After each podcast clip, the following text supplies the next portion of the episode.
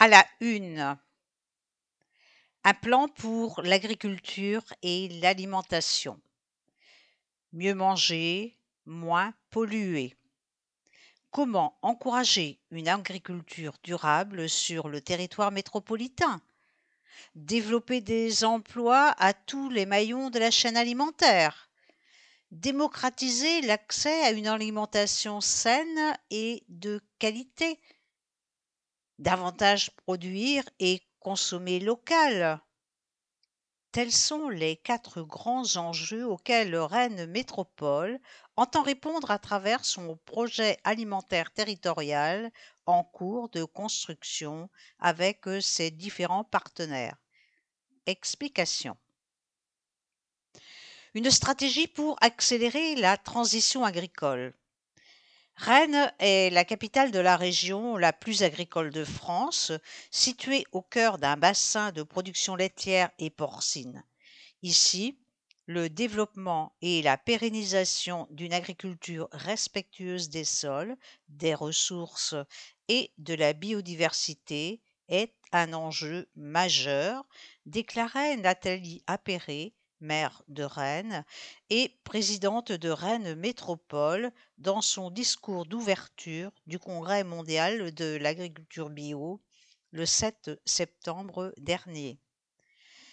Nous avons la chance de disposer ici d'un écosystème foisonnant, des agriculteurs, mais aussi des centres de recherche et d'innovation, des entreprises, des citoyens, des associations qui s'investissent pour encourager une agriculture durable sur le territoire métropolitain, constatait-elle avant de préciser À notre échelle, nous souhaitons soutenir les acteurs du territoire, favoriser les innovations, aider à la structuration des filières, fournir des débouchés, inciter au changement des comportements.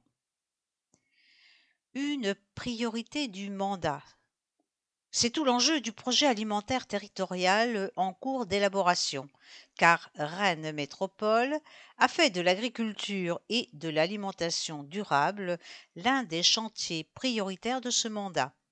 L'objectif? Permettre à toutes et tous d'avoir accès à une alimentation durable et de qualité. Cette stratégie locale a été reconnue récemment par le ministère de l'Agriculture qui s'est engagé à la soutenir. À la fin du printemps, la métropole a associé les habitants à cette réflexion afin de recueillir les avis du plus grand nombre pour définir les actions prioritaires à mener car chacun a un rôle à jouer en tant que citoyen, mais aussi en tant que consommateur, pour faire évoluer les comportements de consommation et agir ainsi sur les pratiques agricoles, réduire le gaspillage et privilégier une alimentation à la fois saine et responsable. Stratégie votée début 2022. Tous les éléments réunis ont permis d'établir les grandes lignes de ce que pourra être la stratégie métropolitaine dans un document qui va être transmis en ce début d'automne à tous les acteurs locaux concernés, des professionnels aux associations de consommateurs, en passant par les représentants des différents secteurs d'activité concernés, les syndicats, les entreprises agroalimentaires, les partenaires institutionnels.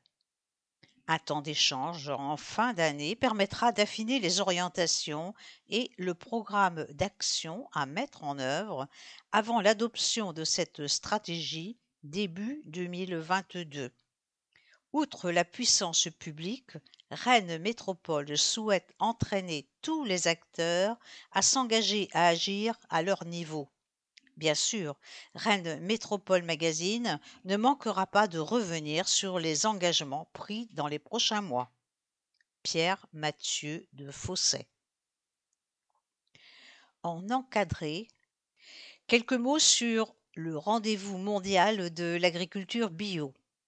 Du 6 au 10 septembre, le Centre des congrès de Rennes Métropole a accueilli le Congrès mondial de l'agriculture bio grand rassemblement mondial du secteur qui se tenait en France pour la première fois.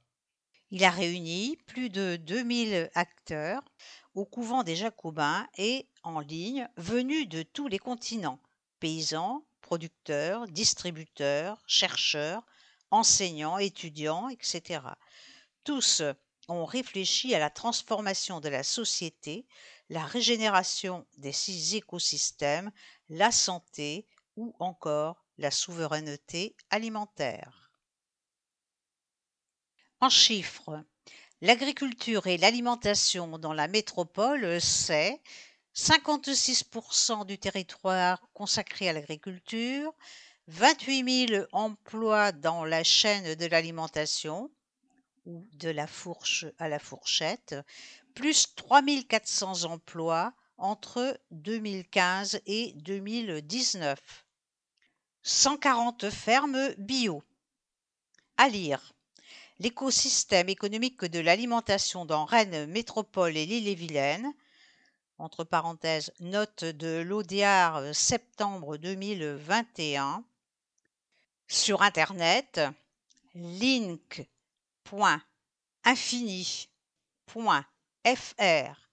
anti-slash alimentation L I N K point.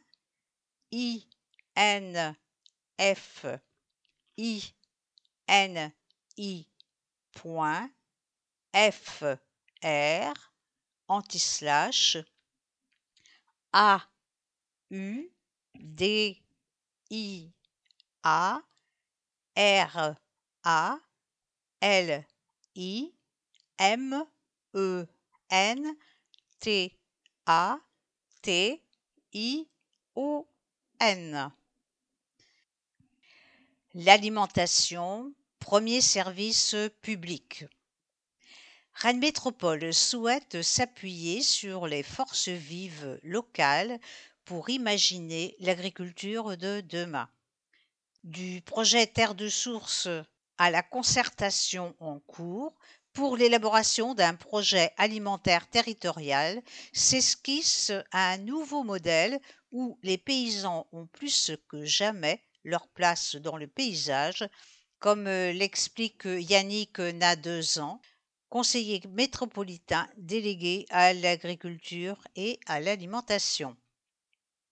Quelle est la place de l'agriculture dans le paysage métropolitain?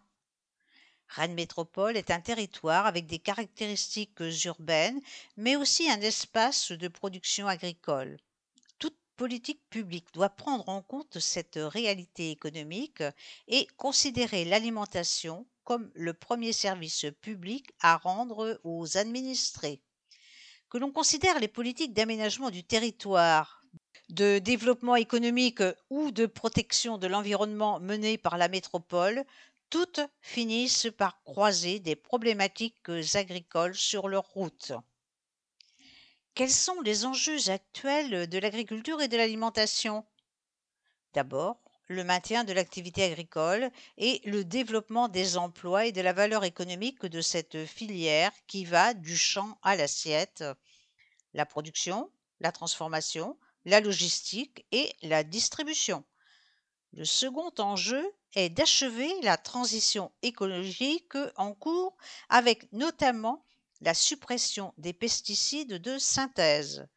Enfin, tout cela n'aurait pas grand sens sans la mise en place d'une démocratie alimentaire en lien avec la production locale. Le bien manger ne doit pas rester l'apanage d'une élite privilégiée.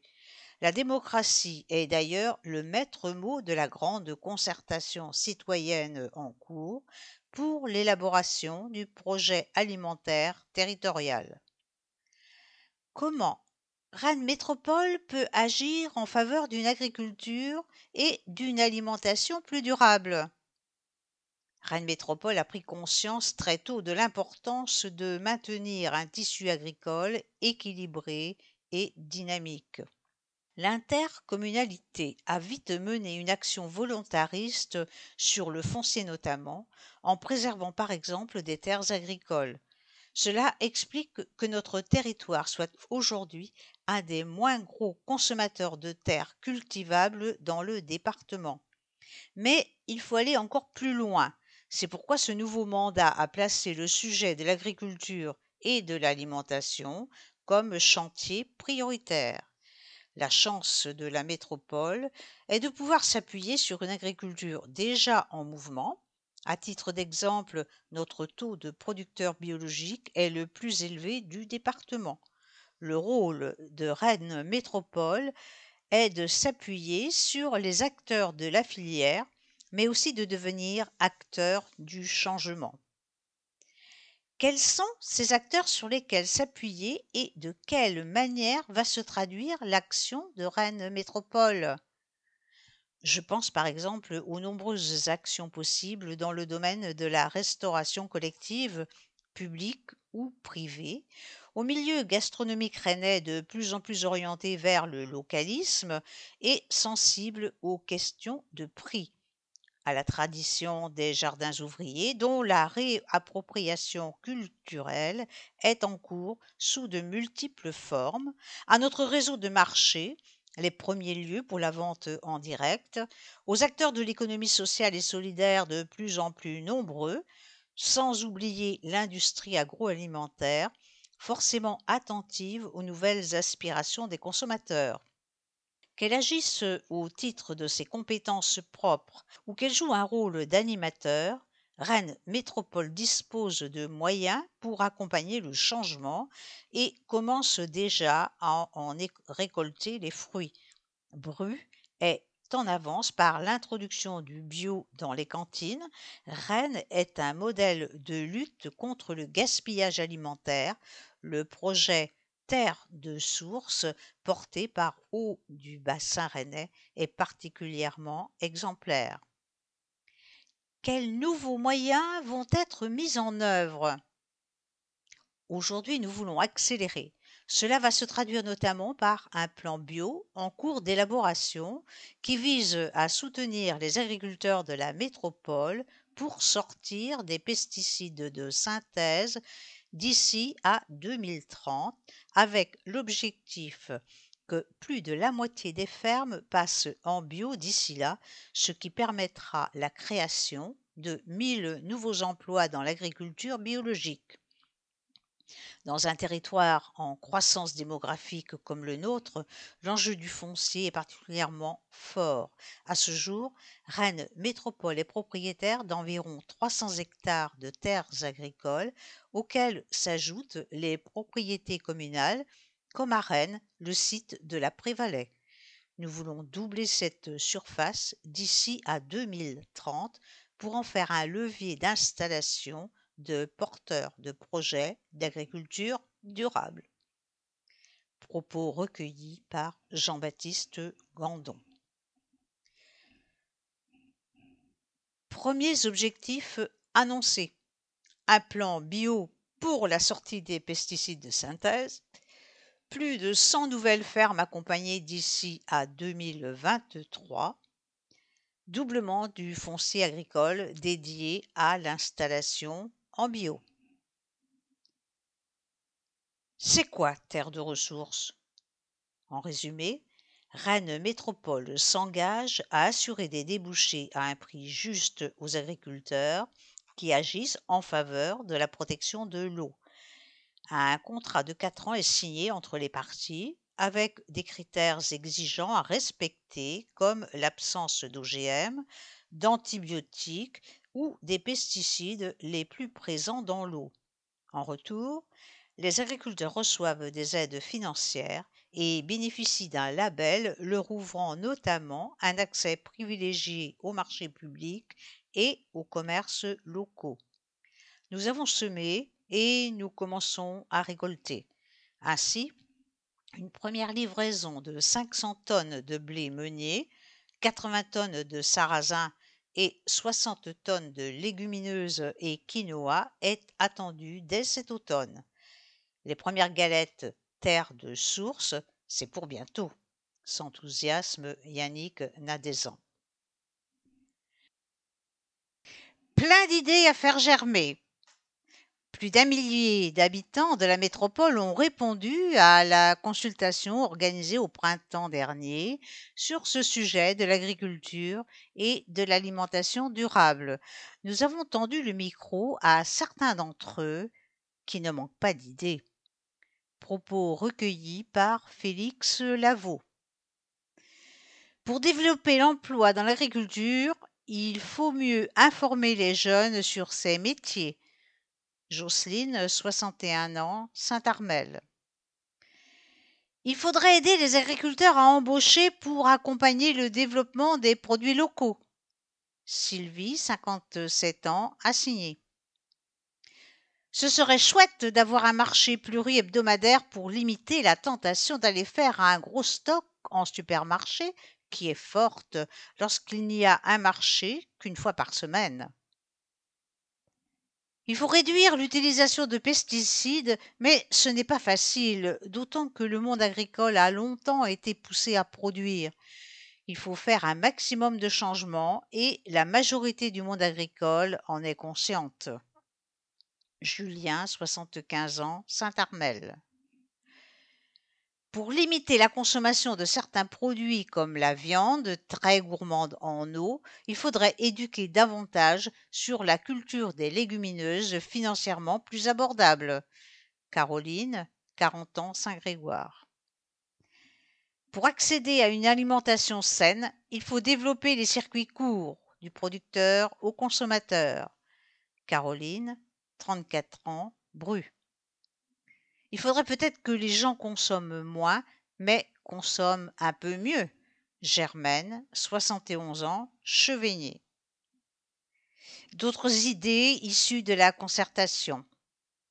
Mettre en place des pépinières d'entreprise et des lieux d'expérimentation pour des projets durables.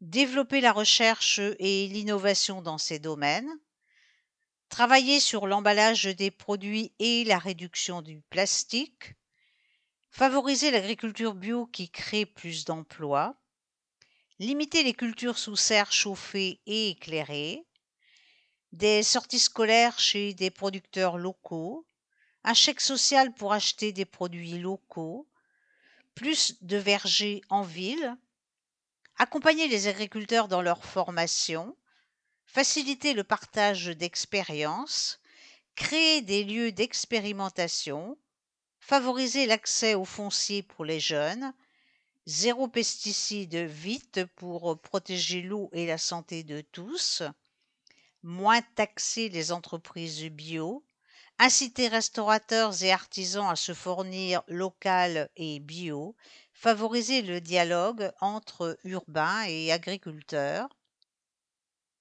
Circuit court, le bonheur est dans le prix. Les produits vendus en circuit court prennent de plus en plus de place dans les paniers. Dans la métropole, 139 exploitations s'adressent directement aux consommateurs. Tour d'horizon.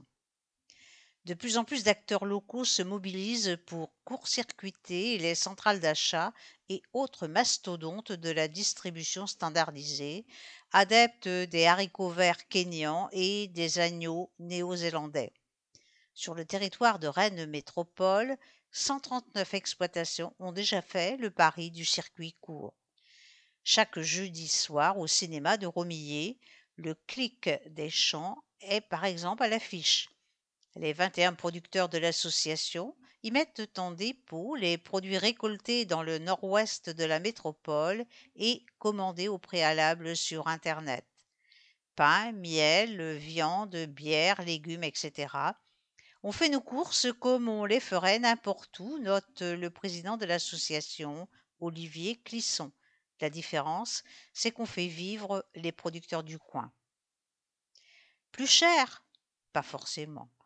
Si certains consommateurs peuvent craindre que la note soit salée, ce n'est pas forcément le cas. Là où les supermarchés bio margent à 45%, nous nous contentons de 15%, tempère le paysan boulanger. Au jardin du châtaignier de Cornu, la musique est la même.